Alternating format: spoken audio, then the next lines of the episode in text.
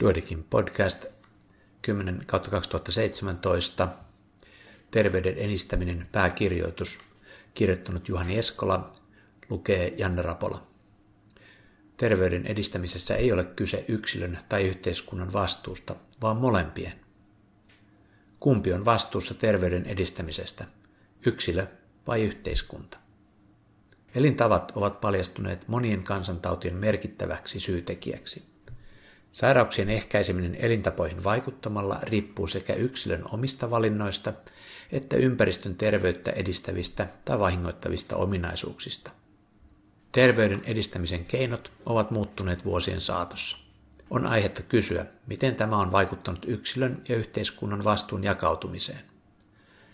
Lisääntyykö väestön terveys yksilöiden vai yhteiskunnan toimin? Elintapasairauksien yleistyössä on alettu perätä yksilön vastuuta. Kun ihmiset kerran voivat vaikuttaa terveyteensä omilla elintavoillaan, niin eikö heidän pitäisi myös vastata kustannuksista, jos heidän valintansa johtavat sairastumiseen? Pitäisikö tupakoiva, ryypiskelevä tai kovia rasvoja syövä ihminen velvoittaa maksamaan suurempi osa hoitokustannuksista, tai voitaisiinko häneltä periä erityinen elintapavero?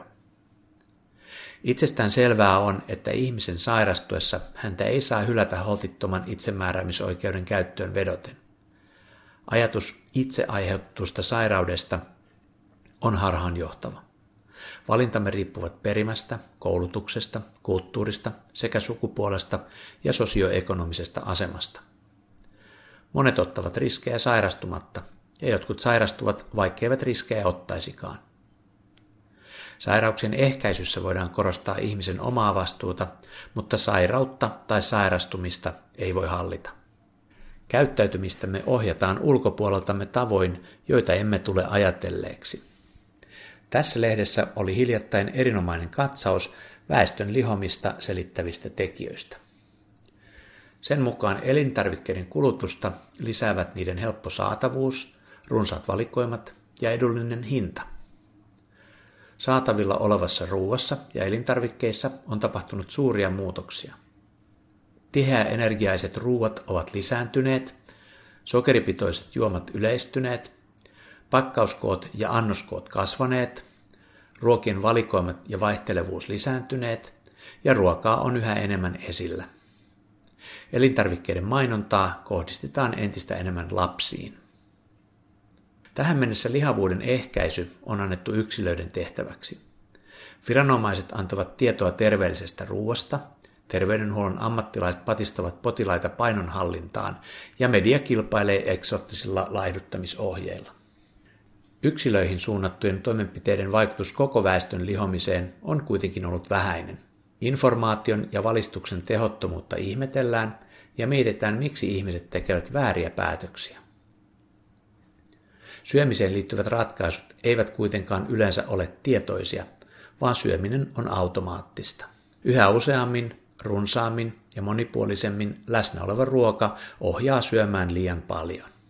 Yhteiskunnan tulisikin Pertti Mustajoen mukaan suojella etenkin lapsia ja nuoria. Tarvitaan keinoja vähentää tiheäenergiaisten ruokien ja sokeripitoisten juomien käyttöä sekä pienentää pakkaukset ja annokset aikaisempaan kokoonsa. Näitä voisivat olla esimerkiksi verotus ja mainonnan säätely. Yritysten kaupallisen näkökulman sovittaminen maatalouspoliittisten, elinkeinopoliittisten ja nyt vielä terveyspoliittistenkin intressien kanssa on vaikeaa. Kovaan vääntöön on totuttu kuitenkin jo vuosien ajan alkoholi- ja tupakkapolitiikassa. Joskus kehitys kulkee yllättävänkin nopeasti. Englannissa päätettiin virvoitusjuomen sokeriverosta, kun kalliimpien hintojen ajateltiin vaikuttavan kuluttajien käyttäytymiseen. Virvoitusjuomateollisuus ennakoi omia veroseuraamuksiaan ja siirtyi jo ennen veron voimaantuloa vähemmän sokeria sisältäviin tuotteisiin. Lihavuuden torjunta esimerkki kuvaa hyvin viime vuosina Britannian lisäksi myös Yhdysvalloissa, Kanadassa ja Saksassa muotiin tullutta tuuppimismenetelmää väestön terveyden edistämisessä. Pohjimmiltaan menetelmässä ei ole ymmärtääkseni mitään vallankumouksellista. Suomessa käytettiin vastaavia keinoja jo Pohjois-Karjala-projektissa. Kyse on siitä, että terveelliset valinnat tehdään ihmisille helpoiksi ja luonteviksi, rajoittamalla samalla terveydelle vahingollisia vaihtoehtoja.